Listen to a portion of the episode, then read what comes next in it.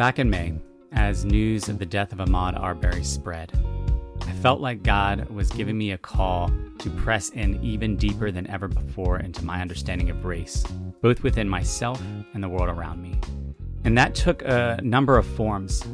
It was conversations with friends and family, it was interaction on social media, it was writing, and it was a podcast episode, which was hard to record, even harder to put out into the world. And what I couldn't have known when I released that episode is that a few days later, I would see video of law enforcement officers killing George Floyd.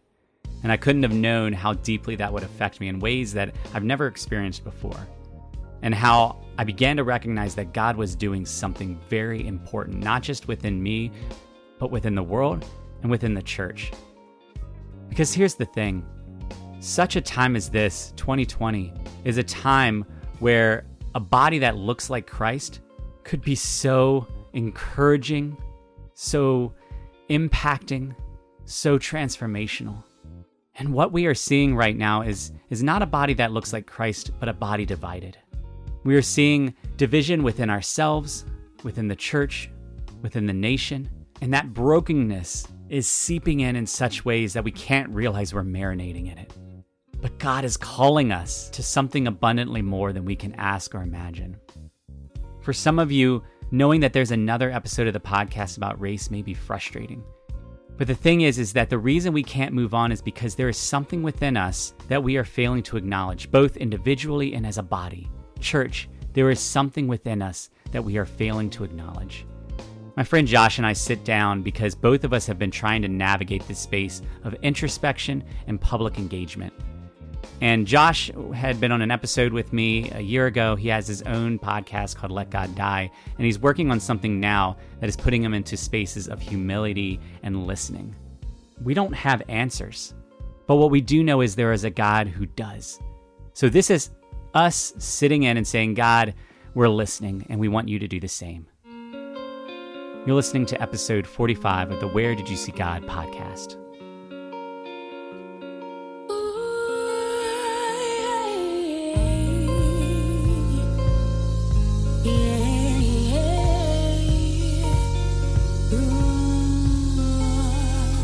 Father God, I just want to thank you that you are God and you are good. And yeah, I'm just humbled right now by the space that you've called um, both Josh and I to in this moment, but also in the last few weeks and, and even beyond that. Because I just really have a sense that you are doing something big. And both of us desire to really be seeking you in the midst of that. And both of us are in places where we're having to step hard into some humility, hard into pushing against our own mindsets, our own perspectives. I, I want to lift up this time and, and, give it back to you um, because we we have a loose idea of what we could talk about, but ultimately, we want to find you in the midst. Um, we want to be able to communicate how we have seen and experienced you so that others who are navigating the space as well can know that it's more than just mind changes and information that you are actually present and active and powerful. And so I just pray, I just invite the Spirit in. I pray that if there are things that we shouldn't say, that we wouldn't. If there are things that we should, that we would step into that space. Um, but in all of this, I pray that you are glorified, that anyone hearing this will leave having a deeper sense of who you are and how deeply you love your creation. All this we pray in your most holy name. Amen. Amen. So I'm I'm excited about this episode. I'm timid about this episode. I have no idea what this episode's going to be. um, you know, for those who have been listening to the podcast for a while, you may remember Josh and I having a conversation almost a year ago, um, talking about how we have experienced God through hearing stories. Josh at the time was uh, hosting a podcast called Let God Die, and I got to be a part of that. And he's involved with a lot of other things, and we've stayed in touch, stayed connected, and we have both been navigating um, this space since Ahmaud Arbery and George Floyd, Breonna Taylor, of trying to understand not just what's happening, um, but who God is in the midst who we are in the midst and how we may need to confront our own understanding of the world and race and everything attached to that. And so the other night, you know, I felt like God was putting Josh in my mind just to say, hey, how would you feel about us just getting on the mics and seeing what God brings about about this process? And Josh was ready to roll. And so here we are. I feel like the last several weeks have been uh, pretty overwhelming as far as learning new things um, and just being blown away by how much I didn't know before.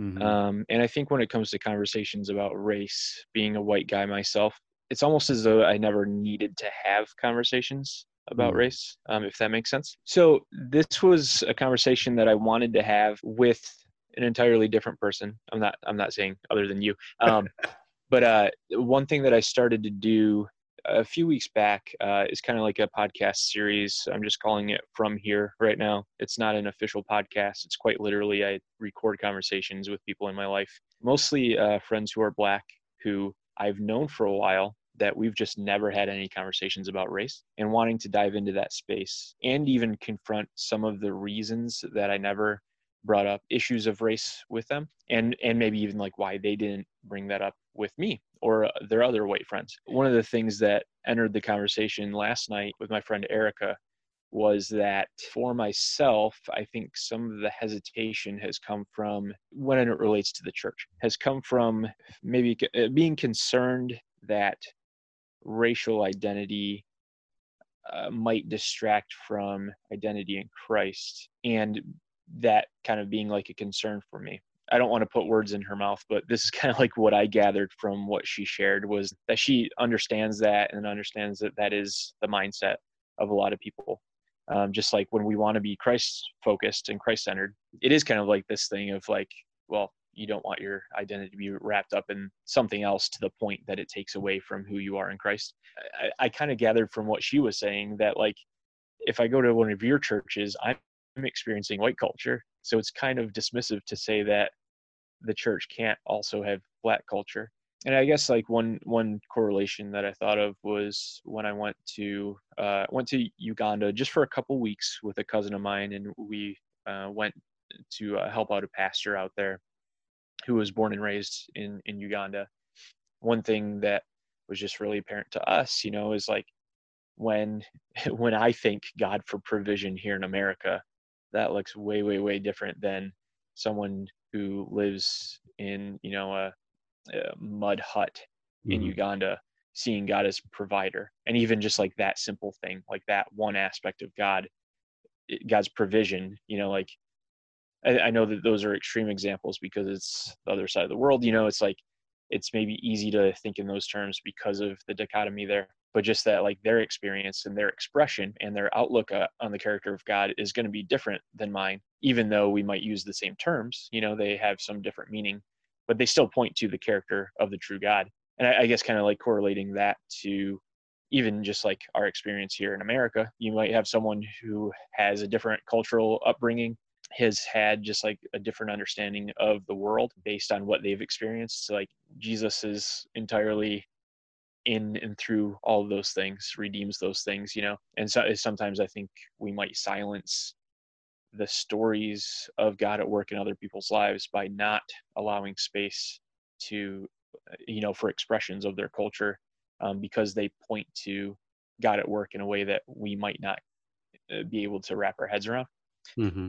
i mean that's i'm kind of like working through thoughts as i as i'm saying this but especially since that conversation was just last night. There's still a lot of things that's that are kind of sticking with me that I never really thought about. And, one of those things that she brought up was like the Bible talking, I think in Revelation about just like every tongue, every tribe coming together in eternity, and that being it, like she just brought up like the fact that you know it's kind of interesting to me that it, it's not said that all will be one tribe. You know, mm-hmm. that all will be the same, but kind of pointing to these different expressions, different experiences of God based on who we are, what we came from. And uh, I mean, I see that mm-hmm. even in people's lives that look a lot like me, you know, like they might have had a family upbringing that was entirely different from me and experienced God's redemption of things that were meant for bad in their lives, you know, mm-hmm. where I didn't have that same experience, but I saw God at work in different ways, you know but yeah, so uh, we kind of talked a lot about some of the hesitations and I guess kind of like even fears or concerns from people like myself, just being a white man in America, like not understanding things that uh, are just different, different expressions or experiences of God at work, um, and how we can really uh, open up space for those things, not in a dismissive way, um, mm-hmm. but to like acknowledge and really appreciate and uh, you know praise God for what He's done in a completely different way than what He may have done in our lives. Yeah, yeah. It's it makes me think of I used to work for a ministry where part of my job was to lead groups of young adults who, instead of going to the beach for their spring break, would come to um, the east end of Richmond to serve. They may have thought it was about coming and doing projects. And I quickly realized that if I were to just do that, that can end up actually doing more harm than good if they don't have a, a right understanding of why they're there the difference between helping and serving, and most importantly, a right understanding of the neighborhood that they're in and the neighbors that are here. And part of the way that I would navigate that is have spaces where we would have sessions to dive into some of these different topics. And midweek, I would always have a session on race. And these groups, without fail, would more often than not be predominantly white. And within those groups would be a lot of folks who had never really like you said had to engage race had to engage these conversations. And it was an interesting space. Uh, it was never the same any week or any year. But i remember there is one point where something that god brought to my mind hit pretty hard and has stuck with me since then you know we we talk about people being made in the image of god and i know growing up that without thinking about that what that meant is that i would visualize God as a white man because that's the image that I am. And if I'm in the image of God, then surely that's what God would look like. And I don't know if I ever overtly said that or processed that, but I know internally that is what my understanding was. And the, and the thought that hit me was I'm, I'm looking at this group of young adults who uh, different experiences, different cultures, when when scripture says that we were made in the image of God, it isn't that then I look up into the heavens and I see a reflection of Paul. It's that when God looks down at his creation, he sees his reflection made up of the millions and millions of people that he has created. In other words, God is so complex, so beyond comprehension that it takes millions of us to capture the image of God. It's like we're we're each individual pixels in a TV. One of us is only going to look like one of those pixels, but all of us together create that picture. And so I think that's why we need that diversity. That's why we need to understand. I think that's why what you're saying is true that we have this dichotomy of understanding that our identity is in Christ, yet also not dismissing the facets of our unique identities it's this concept of how is it that you can have a truth like we are made in the image of God and that is our primary identity yet that truth can end up being communicated and used in different ways so mm-hmm. i think how i probably have used it in the past is almost for self-preservation. Because if i can say to someone else no no no no like let's not focus on race. Like we're all we're all one. We're all you know and so just focus on your identity god. Part of that is then it protects me from having to engage race.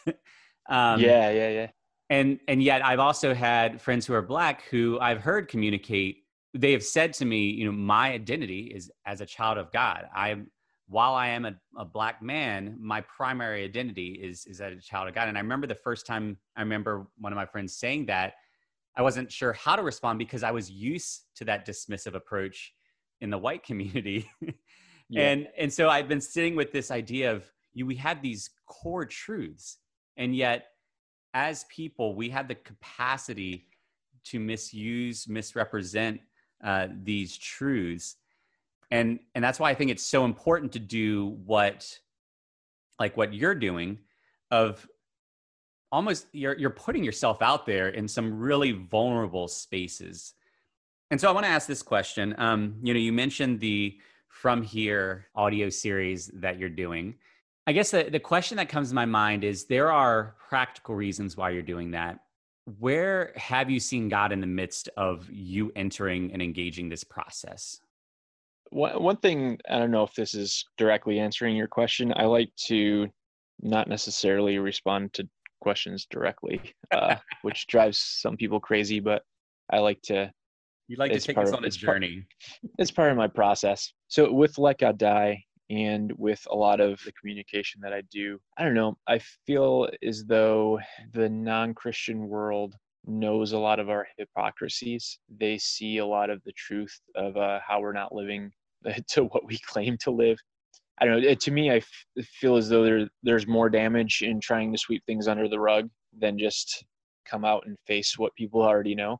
Mm-hmm. Um, if that makes sense. Yep. And uh, so I feel like that's kind of been my approach. Uh, I try to always point things. Um, I always have this thought of like anytime I'm pointing finger, I have one of my own pointing back at me. Try to keep that in mind. Just that, like, anytime I'm frustrated with the church, I'm ultimately expressing things that I recognize in myself that need to change. Um, and trying to keep that part of the scenario and part of the conversation, you know, not just to point fingers at, at things that I see from the outside, but also recognizing things that uh that God's working on my heart with. But yeah, so I, I think that's been an interesting thing to navigate. I, I had a friend today message me, and it was it was just kind of interesting. It was a weird compliment, but at the same time, I appreciated it. But he said something like, "I recognize that you're treading on you know in interesting waters, like with." uh a lot of friends that are obviously evangelicals with the things that you've been saying. Hmm. Um, and he he said it's a little different for me saying the same things to my anarchist socialist friends where, where he, he was just saying like i feel like i have a lot more support but he, he was just saying like thank you for um, being honest and uh, open and vulnerable with these things yeah th- i feel like growing up and being uh, in youth ministry in my young 20s uh, i don't think it was the intention but there were I, I feel like doubts were squashed there wasn't a lot of space to really be honest. There were reputations to uphold. And that's something that I've thought about recently too. Is like even with some of the things that I've said recently, I'm like, man, I feel it as though if I were in a church right now that was more, I, I guess you could say like evangelical conservative, what I grew up in. Not that my current church isn't, but I feel like there is an openness to be real with our messes, like in the community that I'm in. But I had the thought that if I were still in those environments, the things that I've been working through and uh, trying to like get conversation going with people, I feel as though there would be a whole lot of pushback and there wouldn't really be a space for that. I, I just sense that that would have been the case. There was a point in time when I was like in my mid 20s that it was really on my heart to like start to create space for people to engage in just kind of conversations that were not happening that we all kind of knew that we were struggling with. I think it was just kind of like too difficult, too uncomfortable you know there's certain questions that if you ask it kind of reveals that you're struggling or that you're having doubts i think for for one it's been really cool to hopefully create some of those spaces for people to feel like all right i can talk about things that i'm struggling with. Or you know i, I can be honest about like my uh prejudice and racist tendencies you know? And uh, that i mean that's something that a couple friends of mine have modeled really well just like calling out specific things that they had done or said in the past that i was just like oh those were things that i justified. And and did a lot of when i was a teenager that uh you know rather than just like oh glad i don't do that anymore just like really felt the need to share and just say like yeah these are things that were totally ignorant and asinine and like did damage even though they weren't said to a particular person you know? It just kind of reinforced stereotypes and prejudices in a way that i started to see um, you know people as concepts. That's kind of like a phrase that i think about a lot is just that people are not concepts um, it's really easy just to categorize people and you know slap labels on them but just that each individual person is created by and loved by god and matters to him and should matter to us yeah, I, I think it's been a time period of God just revealing a lot of things to me that I wasn't seeing before, and, and also just like how to view these things. I, I, don't believe that it's God's heart to guilt and shame us, and I, I I don't believe that anyone is expecting us as white people to be guilted and shamed. I think that that's a common reaction from people going back to your your comment about self-preservation it's a defense mechanism to be like oh so you want me to apologize for things that i didn't even do i see a lot of that when it's like no i mean as believers i think that we we can like recognize that if we actually approach things with humility i'm not going to apologize for something that i didn't do but i can apologize for dismissing people's experiences that uh, i maybe tossed to the side in the past.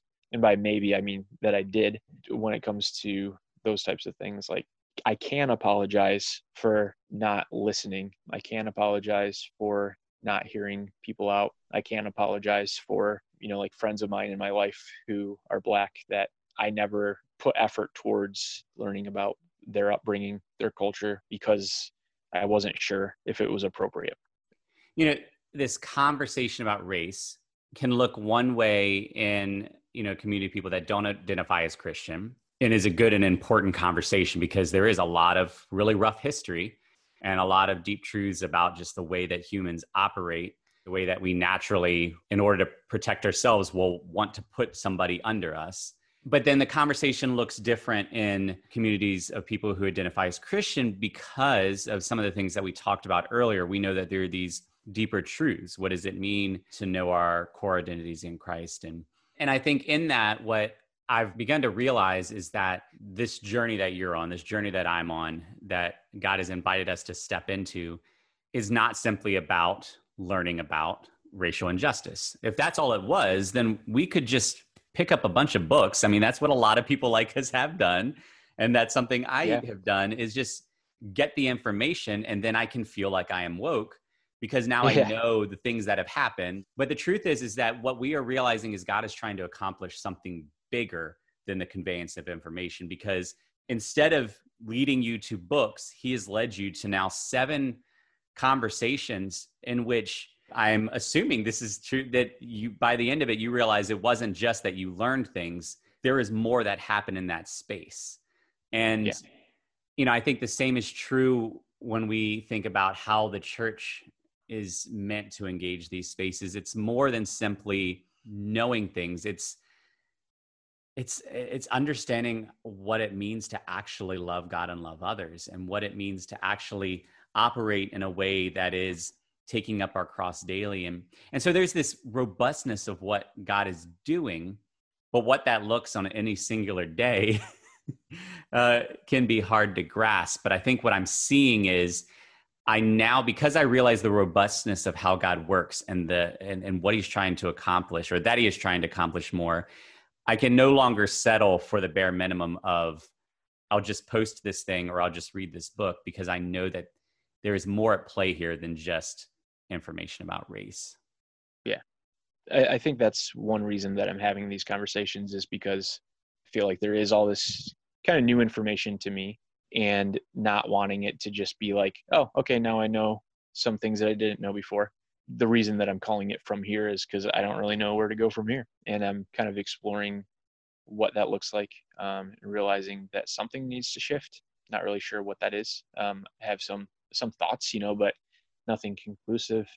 I feel like my understanding and empathy has changed a lot. Um, there are conversations that me and my wife had um, couple months ago, but just as far as like different people's circumstances and uh, you know minimum wage and just different types of opportunities. That three months ago compared to today, I look at completely, completely different. And a lot of that is because of educating myself I mean, I'm just scratching the surface on things, but like trying to, I think like understanding is a weird thing. There have been conversations between me and my wife, like this, I feel like this is kind of a typical thing. She would say, like, if I did what you did, you would have a problem with that. You know, like put yourself in my shoes, which is a fair thought. But there have been genuine times that I've reacted to that. And I've been like, you know, honestly, like if you did do what I did, like it, it genuinely wouldn't bother me. I feel like uh, times that I've tried to put myself in other people's shoes, that can get you to a certain point. Um, it can get you to a point of, huh, I would react maybe similarly to the way that they did. But the reality is, I'm still viewing it from my lens. Right. like I'm putting myself in their shoes from my shoes. you know, like there's no way that I can actually put myself in their head and in their shoes. I can only see their perspective from my perspective. I don't know what it's like to not know that I'm Hungarian and Irish and Scottish. I don't know what it's like to just know that like my heritage is American because my African heritage was stripped away from me, mm-hmm. you know, generations ago. Yeah. I don't know what it's like to look like people who were property, who were enslaved, who were mistreated, who were beaten, who were, you know, and and still mistreated and looked down upon and dehumanized. I can't possibly understand. And I think that that was kind of the thing initially was like, all right, I just want to kind of understand. That was kind of my initial thought with learning, mm-hmm. but it really kind of coming to a point of like, yeah, I, I literally don't have the capacity to put myself in those shoes. What I can do is listen. And what I can do is acknowledge someone's experience and understand like the pervasive culture that we live in that every single day like uh, someone was bringing up the other day that like uh, it was something about their outward appearance that they were getting flack about but it was something that they could change. And the fact that like as a, as a black man in america or black woman in america just that yeah you, you that's something that you don't change you know? Had a couple friends who well one friend in particular recently that was having a really rough day um, because of an experience he had in a store where he was just like, I feel like I don't, I don't even want to like go outside anymore. Don't want to interact with people just because it's like, when's the next time going to happen where someone's going to see me as a threat and treat me like a threat just because I exist, you know? Mm-hmm. Um, it's, it's maybe easy in a way when we can put ourselves in someone else's shoes and mm-hmm. think like, man, if that happened to me, like, yeah, like I, I can understand why they're upset and, you know, but when we can't, like that makes it uh, a lot more difficult. And I think just takes more compassion and takes more of a step a stepping back and like really seeking the heart of christ uh, in that situation and not just like rationalizing compassion. And, and also you know thinking about the generations and centuries of history that have just compounded on top of each other.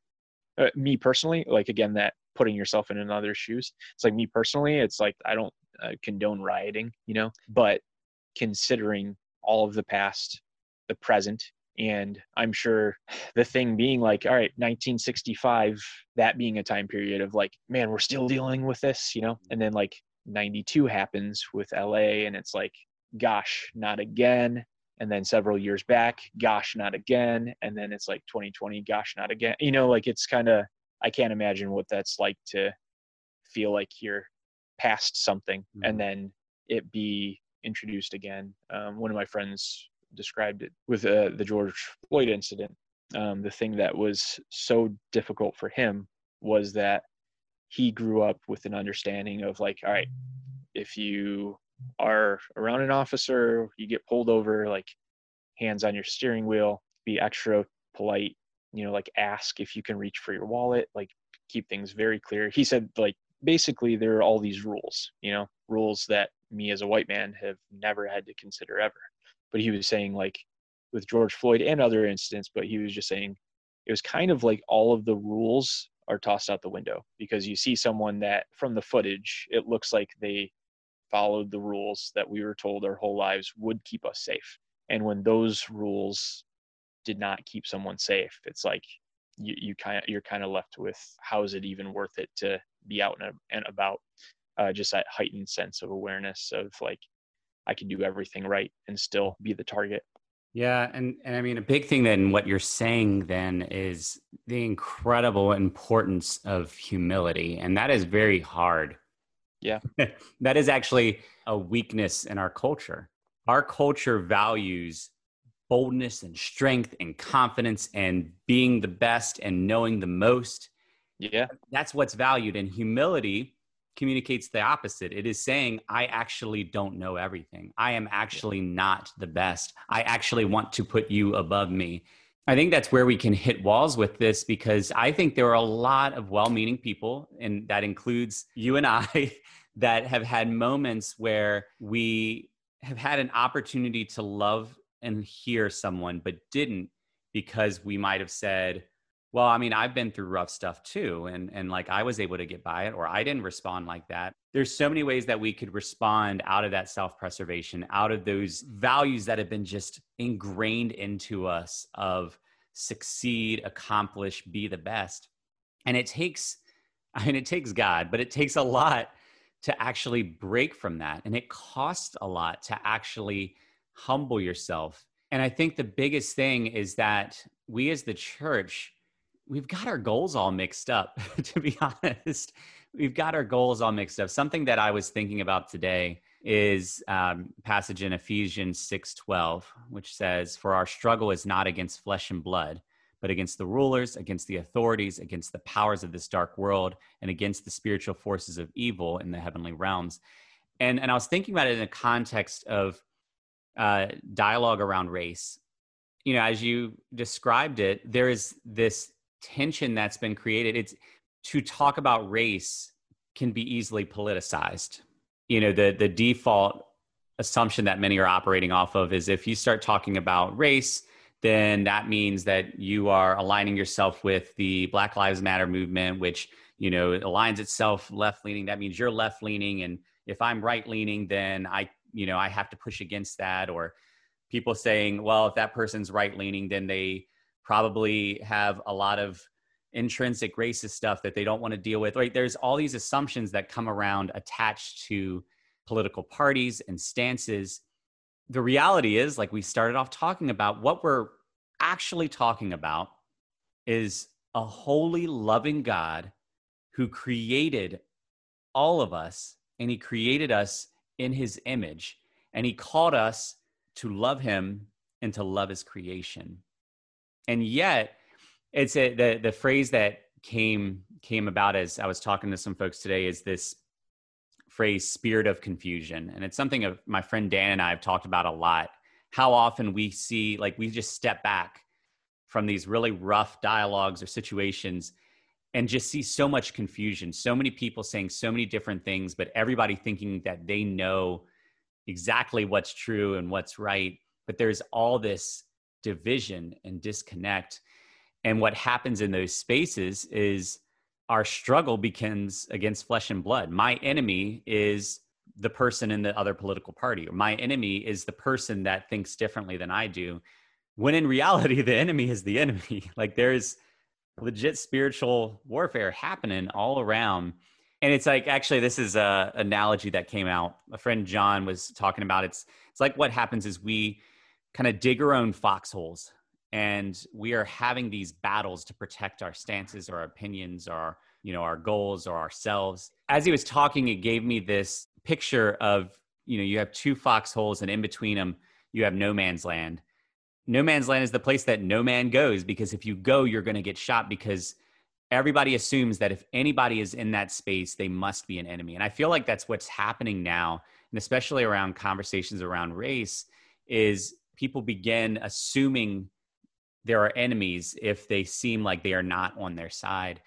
Yeah. And and uh, the analogy stretched out further to it's almost as though it's not two, you know, differing bodies of people warring against each other. It's like they're on the same team. It's like it's allied forces have set up foxholes facing each other and are fighting each other when in reality like the real enemy is just sitting back saying go ahead and destroy yourselves and I think this is the thing that frightens me with uh, the capital C church in America is we are all made in the image of God. We are all created to be brothers and sisters.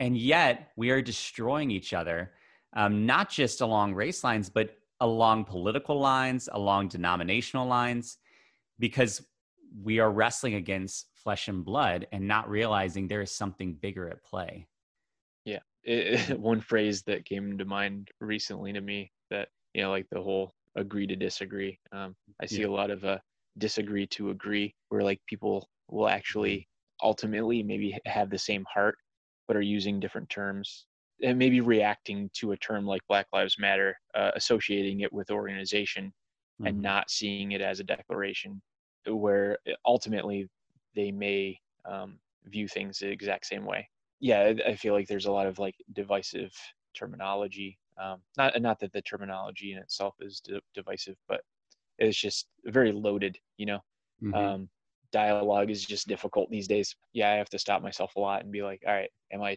creating a place where dialogue can happen or am i uh, kind of drawing lines in the sand that's preventing that and uh, a lot of the time it is putting my foot in my in my mouth one thing that really is is a tough thing for me is like this allegiance to the left or the right. Right. Um or when uh, it, yeah it's it's really heartbreaking to me because i see a lot of fellow christians that will make blanket statements like the democrats are trying to destroy the country or like or like the christians that i know that are democrats that will say similar things about republicans where mm-hmm. it's like yeah I, I, have a tough time with that kind of thing. Um actually I, I tend to react pretty negatively when when things are so blanket stated you know like that. But yeah. someone uh, brought up recently that uh, it's it's almost as though we have seen peacekeeping over peacemaking. I, I think that peacemaking takes a lot of work.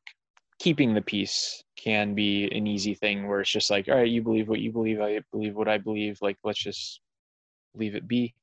That was a thing that my wife brought up was like that we both grew up in, eh, to an extent in families that uh, didn't really want to make waves. Uh, maybe that didn't want us as kids to make waves, mm-hmm. um, but just not to just like go along with things, but more so like just kind of keep the peace with people. So I, I think that's like an interesting uh, line to toe as far as to what extent do we challenge ourselves and other believers um, but not in a way that demeans or diminishes yeah. others. When you realize that actually like listening to people and seeing their point of view has brought you to a place of greater understanding, um, and then you are you're experiencing people that are unwilling to do that. That can be a really challenging thing, and not not to see them as like any lesser, but more so like uh, almost like man, you're you're missing out on seeing someone else as an image bearer of God who has value, whose story matters. How can we be peacemakers, you know, mm-hmm. um, in ways that uh, when there is tension, like we can, instead of trying to defend the thing that we said earlier that was wrong, um, mm-hmm. having having the the humility to accept that, like, ah, even though I said that like very firmly, it was stupid and it was wrong and that's a tough thing to do. That's a very tough thing for me to do. But yeah. in moments of actually surrendering those things to god like i feel like it is really apparent that you, you don't have to stand by what you said if what you said was wrong. Yeah it's you know kind of it makes me think of you could flesh out that analogy of the foxholes even more to say you know let's say the two allied forces were fighting because they thought the solution was to do this and they thought the solution was to do this. And so they're fighting and you know all the while they can't actually achieve victory. And sometimes what if you have to lose that small battle to say all right in order for us to collectively destroy the real enemy i'm going to forego what i want right now in order for us to move forward. It's it's are we willing to take a loss um, for the sake of the greater good? And i think for like you and i ways that that is played out is am I willing to consider if there is any form of racism in me? Am I willing to actually honestly ask myself about white privilege? Am I willing? Because there are moments in our life where we would not do that because that's that would be like destructive to our lives. But what we've realized is one, that self preservation wasn't actually preserving anything. And two, there is actually a greater victory that can come if we are willing to die to uh, the things that need to die. The other thing you were talking about it really stuck with me this idea of what peace looks like. And it reminded me of um, the quote from Martin Luther King Jr.'s letter from Birmingham jail. And I'll just read a part of it. Uh, first, I must confess, over the last few years, I have been gravely disappointed with the white moderate. I have almost reached the regrettable conclusion that the Negro's great stumbling block in the stride toward freedom is not the white citizen's counselor or the Ku Klux Klanner, but the white moderate who is more devoted to order than to justice, who prefers a negative peace, which is the absence of tension, to a positive peace, which is the presence of justice. And I was sitting, I, have sat with that concept of negative and positive peace a lot lately because on the Enneagram, I am a nine, which is the peacemaker. And I've seen that part of me play out uh, where I have an intrinsic desire to create peace. Now, in my immaturity, in my early years, and before I've pressed into growth, what that peace often looked like was that negative peace. I, I would achieve peace by trying to eliminate the tension, whether it meant I didn't engage the tension or I diffused the tension or I gave up my own needs to, you know what I'm saying? And, and, and so, and there are moments where those things can play out in positive ways, but as a practice, as as a, as the only way of creating peace, it's not actually authentic. The absence of tension doesn't actually mean there would be peace. And when I was doing my DTS, there was a time where we were praying for each other, and a few of our friends, Jeff and Tori, had some things come to their mind, uh, pictures that they felt like God was giving them to share with me. And there's a much longer story to all this, but I'll give the short blip, which was before that, I had prayed and asked God to, if there was a verse he wanted to give me. And he gave me a verse that I didn't even know if it existed. Um, I didn't even know what it said. I wish I had my notebook here so I could read it, but the verse actually did exist and it talked about, it used the phrase peace giver. And that really stood out to me because I'm used to peacemaker. And I was like, well, what's, why is that? What's the differentiation there? Well, then Jeff and Tori were sharing what they felt like God was saying and they used that same phrase peace giver and then they talked about they saw this picture of me um, standing there with a very short sword and stepping into some hard places. And what i felt like god was saying is that whereas it would be more comfortable for me to create peace by saying nice things and being optimistic sometimes the only way you can give peace comes through hard means. And that sword kind of represented the hard conversations or, or stepping into that tension but the fact that it was a short sword i felt like what god was saying is that i could end up getting hurt. I would likely get hurt because you know if you got a long sword you got some distance. If you got a gun you got some distance. But a short sword you can get hurt as well. I felt like god calling me more and more into these spaces like what you and i are talking about engaging in conversations where it could end up really destroying perspectives that I didn't know I had, and and that would that that could hurt. Uh, or stepping into conversations with people who I knew would not agree with me and could end up saying some really hurtful things, which has happened. The thing that I, I'm learning from God is that in order for me to actually live into who He's made me to be, I've got to be willing to do it in the way that He created me to do it, which is stepping into conflict, being willing to be humble, being willing to sacrifice, being willing to die to self. Because what that is actually pushing up against is that intrinsic value and culture that we've all been raised into of, of independence and self preservation, and brings me to the place where I'm actually moving more and more towards what, what Jesus said was the two most important things to love God and love others. And so, you know, while I still have people close to me who do not like it when I am not optimistic and saying nice, you know, smooth over things. And I'm actually calling out stuff that I feel like God's nudging me to call out. I have to be willing to keep on going, even though I will get pushback because Jesus got a lot more pushback when he spoke truth. And he, that didn't stop him because he knew he was going to do what the Father said to do. I know that one of the ways that you are pressing into this, as you mentioned, is by humbly listening, by positioning yourself to be someone that others can talk to, and by being very open and vulnerable and processing publicly what what what you were learning. And so I was going to ask a question around that, and you're welcome mm-hmm. to speak to anything around that. But I think the question sure. that is in my mind right now, what are your thoughts on knowing that there is so much tension and division in the church right now, specifically around this topic that is close to God's heart if we look at scripture. How do we move forward as a church? How do we become unified? Shoot, I don't know. Uh, it's a bit, that's a big question, Paul. Mm-hmm. I think these kinds of conversations, uh, that conversation yesterday about uh, identity in Christ compared to identity in culture, like I think those are maybe. I mean, who knows? That that that was just like a big thing on my heart that I think I'm gonna pull into more conversations with people.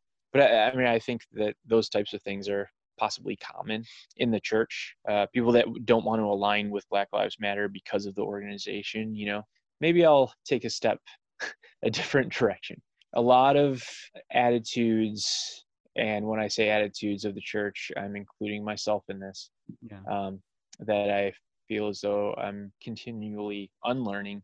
Um, I think are uh, the product of having such a prevalent prosperity gospel culture mm-hmm. um, where comfort is totally fine and dandy, where uh, pick up your cross and follow Jesus uh, kind of just means that you might need to give out of your riches that you've stored up for yourself, whether that be time or, or money. I don't know. There's a big part of me that, I mean, I'm not for disunity in the body, but uh, I do think that there needs to be some continued challengings of those things that have just gone unchallenged for so long. And I think that that, that can be seen as divisive when in reality it's like, well, what did, what did Jesus call us to? You know, like, uh, I think that's a big thing is like identifying those things that are maybe more indicative of American Christian culture than the gospel of Christ that we've been called to follow. But I think like identifying those things and being like, huh, like that's not what we're called to. What do we do with that? And like letting those types of attitudes marinate. So yeah it's it's a tough thing. I, I think that when when there's lack of humility on either side of the coin you know like it's very easy for me to forget that i was in a different mindset and judge people who are currently in that mindset a whole uh that term curse of knowledge you know like once you have learned something, it's kind of impossible to put yourself in the shoes of someone who doesn't have that knowledge mm-hmm. um, and have compassion and empathy for them. So I don't know. I, I'm, I'm, I feel like I'm hopeful this time period has opened up a lot of people's eyes to realize that the church has been complicit. In a lot of like the term white supremacy. I feel like has so much weight to it. Um, white, even when we talked earlier about cultural expressions of worship, you know, just that like uh, by and large, it has been a supremacy of white style of worship. And I, that's not something that I've dove into really heavily, but it's something that I'm starting to recognize. There's a part of me that's just like, man, I, I have a really tough time with this like prosperity gospel of like, God wants you to be comfortable and pursue the American dream and do your thing and, you know, occasionally step out um, in faith. I think that that's something that we've grown accustomed to uh, seeing as acceptable and justifiable. And uh, I don't know. I, I, think when there is humility, just to recognize, like, all right, that's not what we were called to as believers. Um, we, we weren't called to self-preserve, like you brought up, in a in a way that we avoid any hardship at all costs. I, I feel like my I'm really conflicted and having a tough time with seeing what that looks like for the the Big C church as a whole, just because I, I feel like there are a lot of attitudes by and large and in myself that need to die.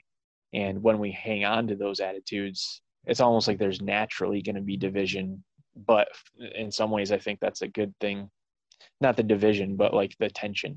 Eh, I guess kind of my concern is like that there will be a lot of that avoiding of that tension and just mm-hmm. drawing lines and like seeing each other as enemies even though mm-hmm. we are following jesus I, I, do think conversations though uh, are a really great way to go eh, and just hopefully trying to mediate and facilitate conversations where we can actually respect and hear each other even if we're at the end of the day not on the same page yeah well i mean i think yeah both of us that's been our experience is the the things that have transformed us the most have been humble conversations with people that we loved, you know, people that we saw as image bearers.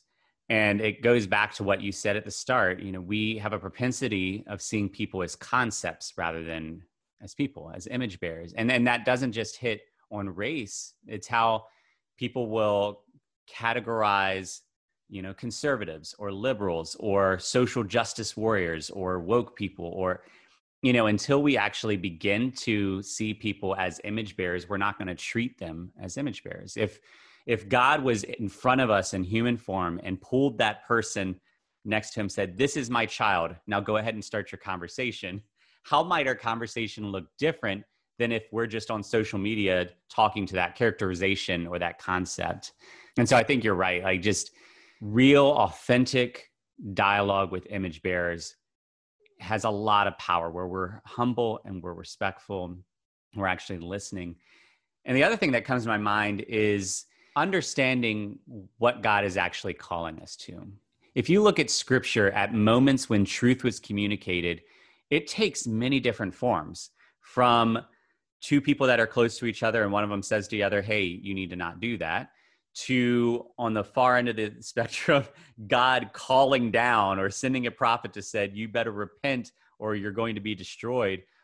You know, we see it with Jesus in times where he you know lovingly comes to the woman at the well and and just shares how he sees her and and speaks truth to her versus the moments where he's calling out to the pharisees woe to you right so like i think what happens is sometimes in these moments that are tense many christians can jump straight to woe to you and automatically yeah. condemn and judge I, and i've had many people in my lives who for whatever reason, believe themselves to be called by God to be God's warrior. And, and I've had close friends actually say incredibly hurtful and destructive things that to this day believe that they were, as in their phrase, speaking the truth in love. Yeah. And it broke my heart because I'm like, you may have taken a form of the truth, but it wasn't the capital T truth. And it definitely wasn't in love. And it actually caused destruction. I think yeah. there is a time and a place when God is saying this is this needs to be called out. And sometimes he will say that through a specific person. And then there is a time and a place where what God is trying to accomplish is going to look different. And if we're not honestly and humbly engaging our conversations with God to discern that, then we're going to go off of our gut reaction, whether it is, you know, like someone who will just speak their mind and do it, or someone that will avoid conflict at all costs. And neither of those are necessarily what needs to happen. Sometimes the person who wants to tear it all down needs to humbly listen. And sometimes the person who wants to crawl in, into a corner needs to stand and speak. But I think it all comes down to the the I think the biggest thing is if we as the church are trying to do this in and of ourselves, we will will absolutely lose. Yeah. If we are not doing this through the power and authority and capacity and direction of God, through the power of the Spirit at work within us, like we are going to lose, we are going to destroy each other. But if we humbly say, God, here I am, send me. I yeah. need you, work through me God can give us words that we never would have had. God can give us mm-hmm. opportunities, can give us favor that we can never have accomplished on our own, and do things that are abundantly more than we can ask or imagine. Mm-hmm. Yeah, I have a couple thoughts on that, if that's cool. Do it. Um, just that I feel like more often than not, when I'm really listening to God, uh, more often than not, the Holy Spirit tells me to shut my mouth. Um, so yeah. that's that's one thing um, to keep in mind is that you know like uh, it's oftentimes having an answer for somebody even if we even if we think we know what they need to hear sometimes they're not ready to hear it or i mean i've had times that god has i mean as clearly as i know how has spoken to me and just said like nope that's that's not for now. And just like really trusting his sovereignty in the fact that like i can't change a heart. And also i mean I, I think about the most impactful things that have been said to me by people that i respect a lot and often they were not things that, as soon as I heard them, I had this shift. Often they were things that just kind of threw me off and I didn't know what to think about them. And then maybe even years down the line, it just stuck with me. And then it really settled and got used. So I think that's a, a thing to keep in mind is like we can't expect people to to immediately react in a way that there's a change that's something that i'm in, incapable as not god uh, to do in the first place mm-hmm. so uh, i think like yeah when we're speaking in obedience and in love there's no reason to think that we will ever even see the outcome you know like if it's what god called us to do then like you do it and like the the obedient act was the thing that we were called to like seeing the fruit was not something that was promised us. Yeah, another thought that I had too was just like having that that humble heart to even like be able to examine the things that we had said um, in the past um, like your example of people just like saying things that were not in love. Um, there there have definitely been things for myself that in hindsight i was like you know something i still believe what i said to that person but it was not done in love. Mm. and just like having the humility to to go back and, and apologize. And uh, there are people that right now i'm even in this conversation i'm realizing that i need to do that with mm. um, let's close up with this. Here's here's my final question. Pretend like you know you're running into somebody in an elevator. You've got 30 seconds. Um, if someone's listening to this now who is white is seeing everything that's happening and and they say to you josh i i, I want to engage this and i want to care but i'm i'm afraid right now what would you say to that person? Huh um, i would say why are you asking me this on an elevator? This is a, a strange scenario. Um, let's see. Yeah i don't know. Um, as far as like the fear thing i think i think whenever we're afraid of anything or engaging with something we have to get to where where is that fear coming from? You know like is it fear of our reputation? Is it fear of our family like thinking that we're into something weird? Is it fear of what it would cost us uh, as far as like our time you know? Like is it fear of uh changing our our mindset? So yeah i mean i think when it comes to all of those things getting to the root of where that fear comes from. But um i, I mean i th- i think if i were asked something like that honestly it would probably just share that i have been in that place you know? I, I think that's maybe the the best way to go about it. Yeah not long ago um i thought that even like black lives matter i was focused on the organization and just like well i can't get behind that. So i'm i think it's better just to like not get involved or i think part of maybe the fear for me was like it, like there's that that term the imposter syndrome you know like mm-hmm. where like am i really meant to be here? Um that can be applied to anything but i think with this for me feeling like i don't have the right to stand for people who have had an experience that i cannot relate to i've i felt like uh almost like there was an invitation to be you know involved this time around. But yeah, I, I think when it comes to that kind of thing, the reality is it is very terrifying to realize that the way that you've looked at our society, our value system, our criminal justice system, um, the way that we look at people has been so far off. I, I think the reality is like it it is super frightening, you mm-hmm. know, to like shift your understanding and the way that you view things in a way that I mean, will alter the way that you look at things from that point forward. Um, but that's not a bad thing. Um, a lot of people are in a similar spot of not knowing what it looks like. We're all in process and trying to figure things out, but we have a God who who knows what that looks like. Yeah, I just think like leaning into what He has and trusting that He He knows. You know, that's that's the most reassuring thing. You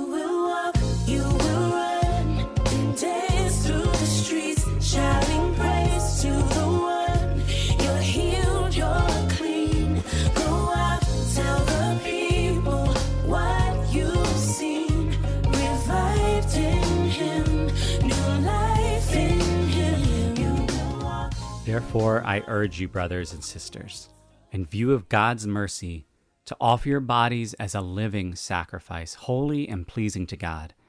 This is your true and proper worship. Do not conform to the pattern of this world, but be transformed by the renewing of your mind. Then you will be able to test and approve what God's will is, his good, pleasing, and perfect will. For by the grace given me, I say to every one of you, do not think of yourself more highly than you ought, but rather think of yourself with sober judgment, in accordance with the faith God has distributed to each of you.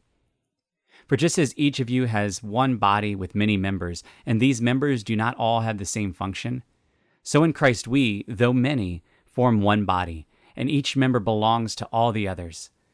We have different gifts according to the grace given to each of us. If your gift is prophesying, then prophecy in accordance with your faith. If it is serving, then serve If it is teaching, then teach. If it is to encourage, then give encouragement. If it is giving, then give generously. If it is to lead, do it diligently. If it is to show mercy, do it cheerfully. This is from Romans 12. Church, we are called to be a body together. And too often, we are ripping off our own limbs. We cannot move forward this way. We can know exactly what needs to happen, but if we have torn off our legs, we can't walk. We can know exactly what needs to be done, but if we have ripped off our hands, we cannot do it. Right now, you may have an idea of what is broken in this world and how to fix it. But until we recognize how we as a church are broken and that we need the love of a wise and powerful and loving God to fix us, we're going to do more harm than good. Church, there is a power at work within us that can legitimately do abundantly more than we can ask or imagine. The worst problems that we can think of, there is a power already at work within us that can address that. But until we begin to function as the body of Christ, we cannot access that power in the ways that God wants to show it. Right now, you most likely have someone in your network, a fellow believer who you do not look unfavorably right now. Maybe you have been hurt by them, or maybe you have hurt them. Maybe you are questioning their intelligence. Maybe you are questioning their motives. Right now, brothers and sisters in Christ are going up against brothers and sisters in Christ. And that is not fixing the brokenness, but perpetuating it. It is not healing the wounds, but deepening them. Church, we are called to unity. That begins both individually through introspection, but it also has to happen corporately as a body. Because honestly, we do not live as though Proverbs 3, 5, and 6 is true. Trust in the Lord with all your heart and lean not on your own understanding. In all your ways, acknowledge Him, and He will set your path straight. We put a lot of stock in our understanding, and we want to make our own paths. But there is a God who is thankfully so merciful and gracious and patient with us. And now, church, now is the time for us to turn back to Him, to repent, to release, and to say, Here we are, send us. And then we will be able to love God and love others. God is at work around you right now, and He wants you to see it. But if you're not looking to Him, if you're looking to something else, no matter how good a thing it is, you're not going to see it. So I want you to be able to ask the question, Where did you see God? But like I said in the intro, right now we got to ask what could be keeping us from seeing God at work now.